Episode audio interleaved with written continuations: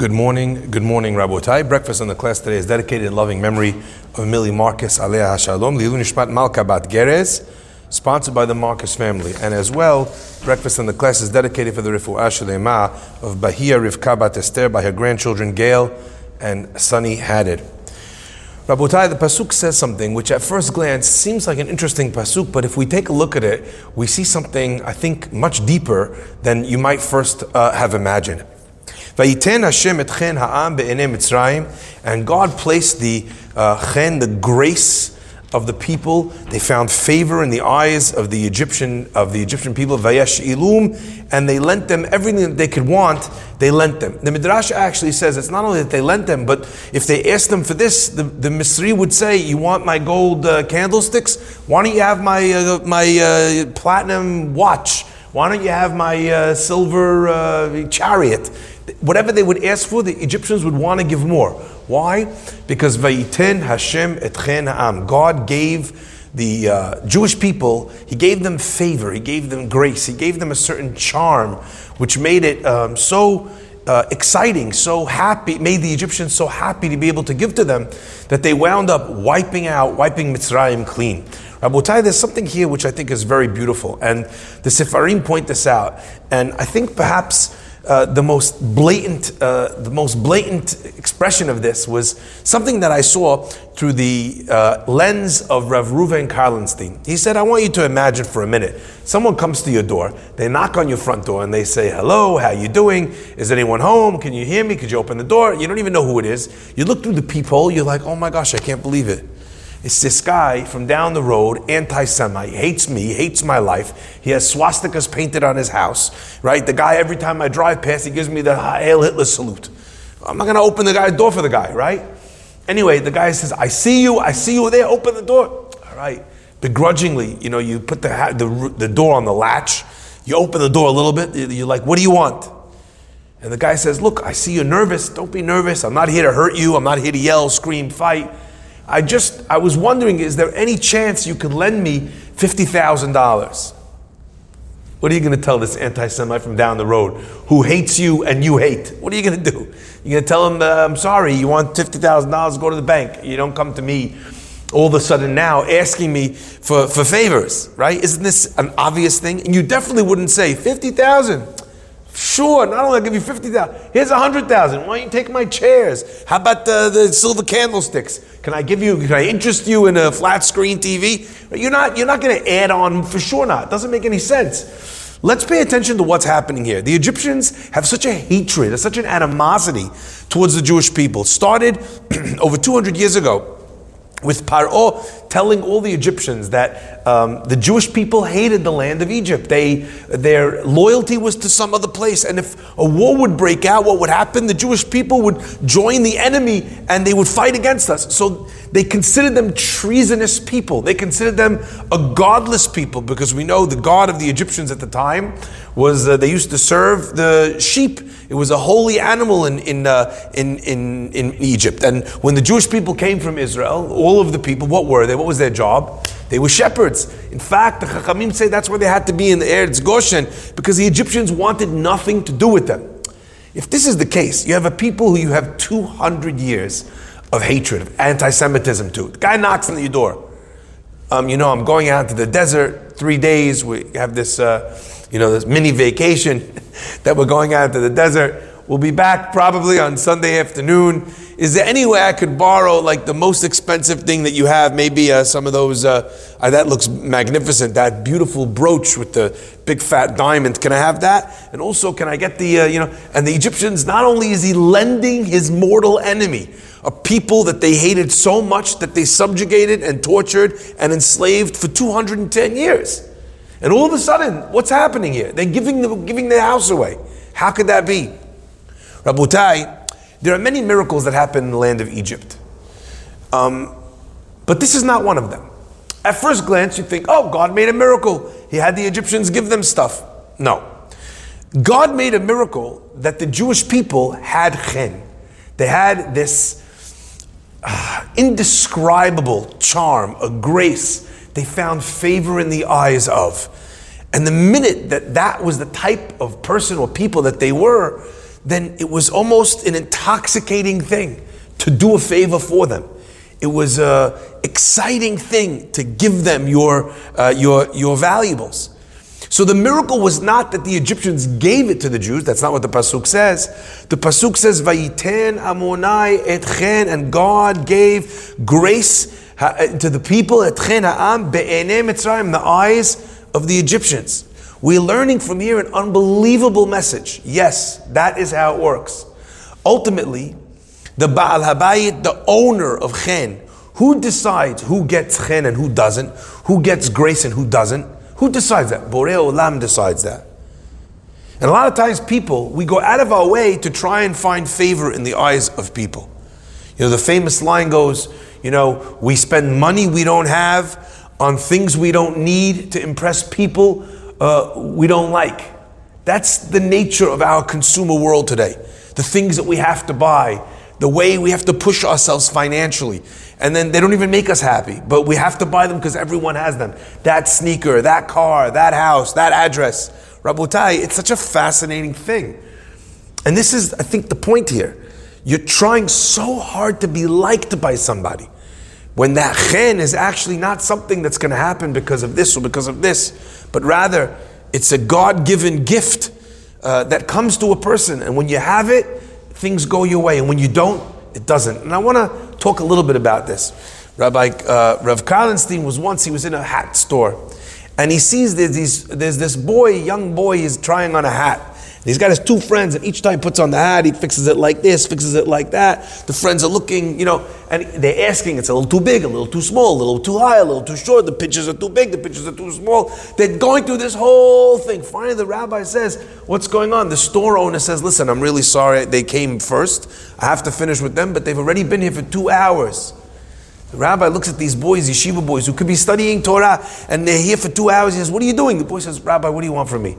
I started shidduchim now. I'm going out. You know, I, I need to find, you know, I need to find favor in the eyes of the girl that's gonna that I'm gonna take out. So I got to get the hat that's exactly right. Rabbi says to him, "You think the hat's gonna make the difference? That's what it's gonna be. If it's exactly the right, you know, like, you think the girl even knows the difference between the hat that has this ribbon or this ribbon or this high or that? It's, that's not the point." If you've got it, then you've got it. If you don't have it, no hat's gonna fix that. Rabotai, no shoe is gonna fix that. No suit is gonna fix that.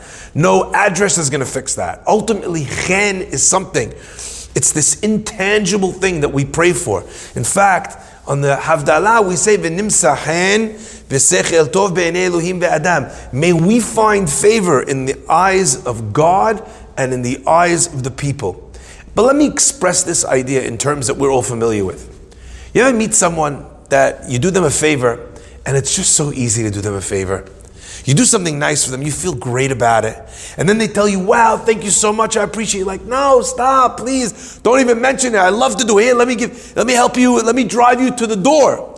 Right? You give him a lift. The other guy, he asks you for a lift, you're like, I can't, I'm in a rush. Like, and he says, please, just the general direction. You're like, oh, why is it that this guy you so appreciate, you so want to do him a favor, and this guy not. What does he have that he doesn't have? Or vice versa. Chen, Rabotai. Chen is the secret ingredient. It's the ingredient that a person walks in and asks for a loan, and the person decides to give him the loan. The other guy, I'm going to bet on you. What do you mean a bet on? How come this guy, not that guy? There's something, a gut feeling that a person who has chen, engenders in someone, it engenders trust, it engenders likability. Some people are just likable, and other people simply are not. There's something about them that irritates everyone. They're not the, they don't have that life experience where people want to do things for them. No one ever wants to do anything. And when they do even the smallest thing, I can't believe you didn't say thank you. I can't believe you only said thank you in a text. I can't believe you didn't say he said thank you on a phone call. I can't believe you didn't bring me flowers. I can't believe etc etc etc etc. For a person with no chen, there's nothing he could do that will make you feel good about what you did for him. Person who has chen, if he even says thank you, it offends you. What do you mean thank you? Anybody would do this. For anybody. What are you talking about? Rabotai. So I want to talk for one second about this elusive thing called chen. In fact, we find this idea, chen, appears in other places as well. And one of the places that it appears is in the pasuk where it says Va'etchanan el Hashem, and I prayed to God. And what does it say over there? God, I prayed to God. We learn from here that the Sadiqim consider all the kindnesses of God matenat chinam, that as if they were a gift that was given for free. Not because I'm righteous, I prayed, I did mitzvot, I learned Torah, but rather I didn't deserve any of it. Hakadosh Baruch Hu, wow, unbelievable what you gave me. You're, you're just giving me freebies here. You know, I didn't do anything to deserve this. I can never repay you. Matenat chinam, a free gift. You know, there's some people who their life is a life of entitlement. The life of entitlement is the opposite of chen. If I deserve something, that's the opposite of chen. What, you can't take me to the down the road? You're going anyway. So what? I don't have to take you. You have this with kids. Kids tell their parents, You have so much money. Why don't you buy me a car? Why don't you help me buy a house? Why don't you? Do-? I don't have to buy you anything. I don't have to buy you anything. I don't owe you anything. I took care of you. I raised you. I paid for your schooling. I sent you to the right places. I raised you to be a person. Now go out into the world, make your own way. Entitlement causes such a natural knee jerk reaction to push the other person away. But on the other hand, when a person feels that everything is matenat chinam, that everything is given as a gift, free, so to speak, I did nothing to deserve it. If the gift was free, that it's all on your kindness, then suddenly becomes much easier to give to that person because you recognize that that's how the person will look at it as well. We find this as well with Esther Hamalka. Esther Hamalka seems to be quite an annoying uh, uh, wife. You know, everyone's getting prepared, they're getting all dressed up, all dolled up. Esther says, No, I don't want the extra thing, I don't want the extra makeup, I don't want the extra perfume. Make me as plain as possible. Whatever you whatever you say, Haggai, I have to take, I'll take. Nothing else. She goes to the king, king loves her. Why? Because Esther was nosat chen be'ene koro'eha. By the way, she wasn't so beautiful. She even was a little bit tinged green, it says. Now, of course, it doesn't mean that she looked like Shrek or like Oscar the Grouch, but there was a greenish tint to her complexion. And, and still, and still, Achashverosh was madly in love with her. To the point that even though he hated the Jews so much, she stands up and she says, Please, you know, save my people. Ah, oh, Achashverosh is like, Oh, they're your people? Fine, forget it. Let's just erase the whole thing. What are you talking about? What are you talking about? This is the nature, Rabotai, of chen. Esther Malka gets asked by her husband, Where are you from? Which people are you? What's your lineage? She doesn't answer. You kill someone for doing that. You invite the king to a party. The king says, What's the party about? Tell me. What does she say? Come tomorrow. What kind of chutzpah? The answer is, Rabotai, even if you make a party, and even if you invite the person that the king is a little bit worried about, is usurping his throne, Haman, even when you invite him, even when he's nervous, even when you have all the reasons, Chen allows a person to get away with unbelievable things. Because they have that Adami nature where a person looks at them and they say, This is a good person. I want to be with that person. I want to invest in that person. There are no quick fixes to Chen. It's not the right suit. Sometimes people, they think, I'm going to go to the meeting. I'm not going to wear such a fancy suit. If I wear a nice suit, the guy's going to think I'm rich. And If he thinks I'm rich, then I'm snobby. So if I wear this kind of clothes, then it will seem more down to earth. And they're trying to manipulate the game. Manipulation also stinks. When you come to someone with a honesty, with a integrity, with an authenticity. It doesn't mean that you need to be a shmata, you need to be naive, but you need to come in when you project that image and you say, if I do the right thing, then Borei Olam will take care of me, then you project an image of chen. And suddenly, things start to go your way where even your greatest enemy is willing to give you a hand up like the Egyptians. Vayiten Hashem et chen ha'am be'enei Mitzrayim. Their greatest enemies. Vayesh ilum, and they lent them whatever it was. Be'ezrat Hashem, we should be zocheh to this gift of chen. And Rabotai, you don't just need it in business. And you don't just need it, uh, you know, uh, in shidduchim. You need it with your wife. You know, we all have, we all have things, rough edges. And we make mistakes. And whether or not your wife decides to forgive you, oh, you know what, his intentions were good. He didn't really mean it. That's chen. He's a good guy. Deep down, he's good. When you make a mistake with your kids or with your parents, that's chen. Come here, Rohi. I can't, I can't be angry with you. That's the nature, the beauty of chen rabotai. And that's what Moshe Rabbeinu was trying to come to God, even if I don't deserve Eretz Israel. Va'et Chanan, I tried to make myself worthy of a matanat chinam and be'emet, uh, Moshe succeeded. Because God actually told him, if you pray once more, I'm not, I'm not going to say no. but I don't think it's a good idea. And Moshe Rabbeinu has the kavod to not say one more word. Baruch Adonai le'olam, amen ve'amen.